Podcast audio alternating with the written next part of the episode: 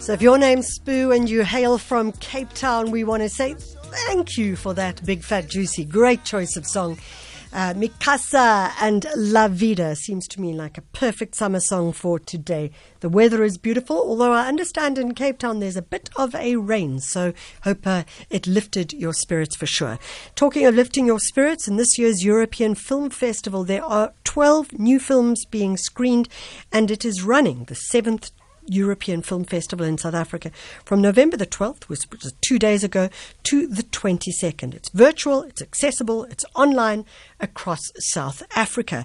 On the line with us, we have Lucy Kennedy. She's the co director of a documentary called The Eighth, which focuses on grassroots activism and grassroots activist campaigns with regards to the 1983 Irish, Irish Eighth Amendment. Lucy, thank you so much for joining us.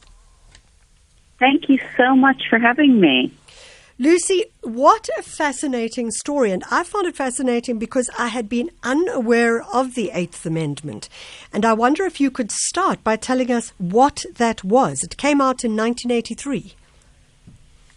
Absolutely, yes. So, I mean, Ireland in 1983 was a very Catholic country, very influenced by the Catholic Church and abortion was always illegal. But after um, the decision in the United States to make abortion available in a widespread way, there was a real concern in Ireland that there might abortion might creep in. So even though it was illegal, we had a constitutional amendment, and what that constitutional amendment did was it equated the right to life of a woman with the quote unquote unborn. So that meant that if a doctor had to decide between a woman's life and a fetus, they were in an impossible situation. So for years, this put doctors and Irish women just in a, a horrendous situation. So the, the, Eighth Amendment was um, put out or, was, was started in 1983, which just feels like yesterday. And yet there was an event, and you do talk about it in the documentary, which probably was a catalyst for the repeal of the Eighth Amendment. Was called the X case. Tell us a little bit about that case.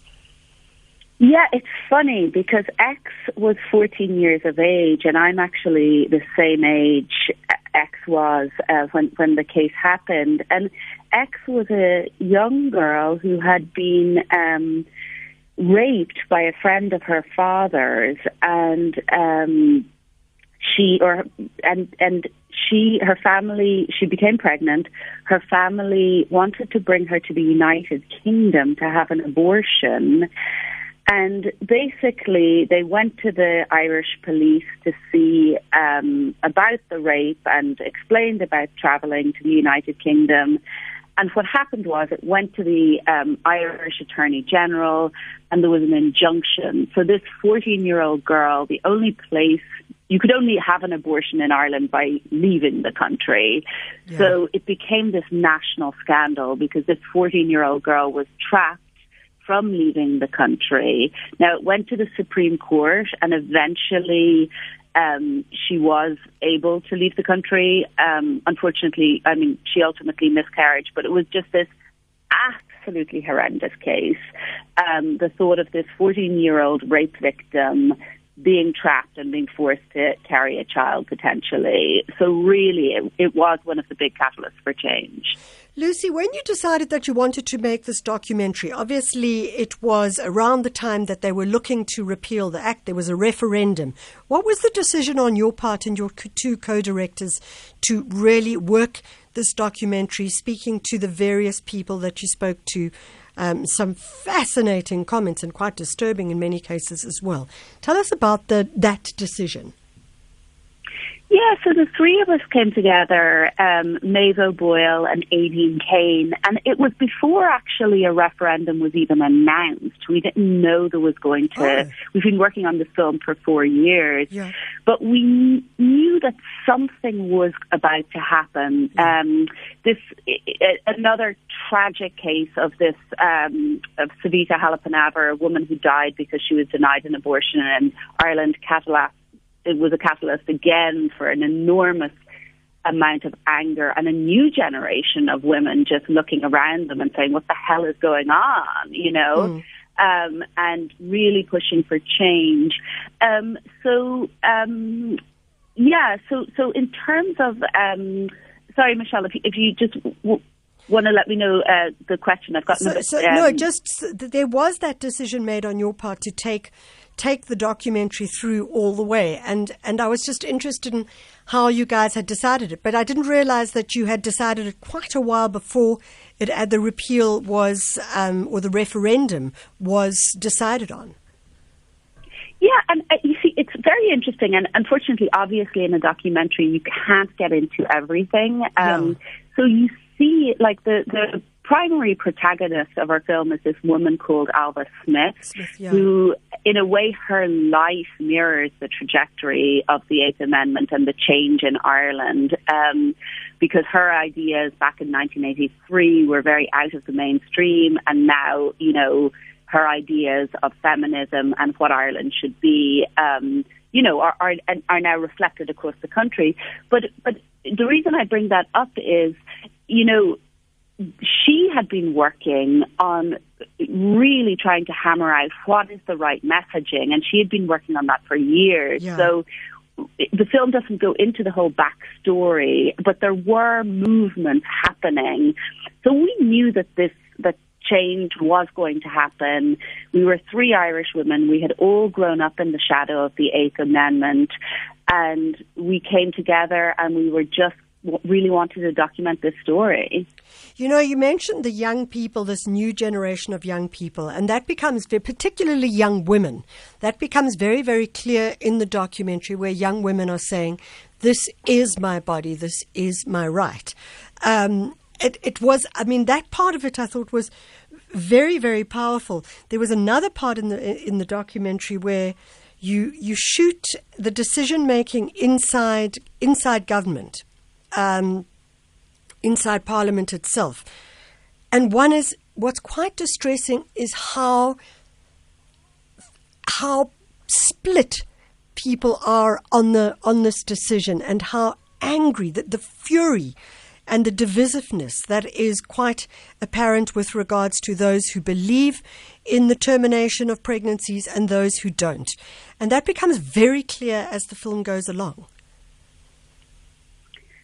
Yeah, I think that's right, you know, and I, I think, you know, the film does show, you know, the film has a point of view, absolutely. Um, you know, we are, as filmmakers, very pleased with the outcome. Um, but we did want to show both sides, and that was very important to us. Not only from a personal perspective, there's people I love with deeply held beliefs on who have different opinions to me, but also in order to give the context of what the repeal side were up against in Ireland. Yeah. And there are extremely deeply held beliefs on both sides. Yeah. Um, absolutely. I mean, this is why it was such a big, big fight. Yeah, yeah and certainly um, a big, big fight, but also a big, big fight for young women who are saying that uh, they have their own reproductive rights or should have their own reproductive rights. But it does raise all sorts of questions. Lucy, you guys have um, had critical acclaim for this documentary. You must be delighted that it is taking place in South Africa as well absolutely thrilled that it yeah. is taking place in South Africa. Um, I mean, it's so bittersweet because yeah. because of this global pandemic. You know, we can't be there, and I would absolutely love to be there. Um, I have never. I've only been to Johannesburg. I've never been to uh, Cape Town. Would love to be there watching the film and getting a feedback from South African audiences. I mean, if any of you, please tweet at us. Please give us any feedback you have. We absolutely love to hear from you. Yeah. Well, I have to say, I found it an absolutely fascinating watch. And in many ways, you're kind of waiting to see, well, what did happen? Because it wasn't something, as I say, that I was 100% aware of. So well done on an amazing documentary. Well, thank you so much. And thank you for your really thoughtful questions as well. Really, really appreciate it. Lucy Kennedy, co director of the film The Eighth. And uh, if you don't know about The Eighth, which I wasn't aware of, in 1983, the Irish Eighth Amendment took place and it banned abortion. And then in September 2018, two years ago, the act was repealed by the Irish Prime Minister following a referendum in which the country voted. 66.4% voted to overturn the ban. The documentary follows uh, the time of the referendum, but also time before it, and it follows specific cases where the impact of the ban on abortion was demonstrated by two cases in particular, as mentioned by the co director Lucy Kennedy. It's a fascinating documentary, and it really does talk to individual rights, human rights, live drama. There's a lot of confrontation. It's well worth the viewing. And if there are uh, anybody who wants to follow the 2020 European Film Festival, it's running and has been running from November the 12th until the 22nd. All you do is go onto eurofilmfest.co.za, eurofilmfest.co.za. All the films that are being shown are free except for one, which is the one about Greta Thunberg. It's called I Am Greta. That has a 50 Rand entry fee, which will go to a climate action group. We have had a response from a couple of people about the proton. So Nick says the proton uh, was made or is made in Malaysia uh, by Lotus. And Nick says, yes, I own one. And yes, spares are a problem. So anybody who wants to know about the proton car, now's the time to say no can do.